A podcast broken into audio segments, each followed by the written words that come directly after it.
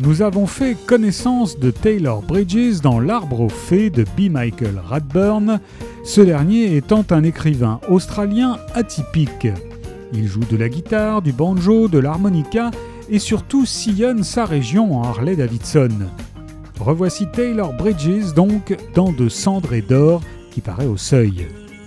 Aroa et Dylan, un jeune couple sportif en quête d'aventure, traversent le parc national de Victoria à la recherche d'une mine d'or dont l'entrée a disparu depuis plus d'un siècle. Mais alors qu'ils doivent très vite fuir un incendie et abandonner leur chasse au trésor, ils découvrent le corps d'une jeune femme. La police de Melbourne est prévenue, Taylor Bridges, ami du père d'Aroa, est appelé en renfort pour ses compétences et le sang-froid dont il a fait preuve en Tasmanie sur une enquête précédente.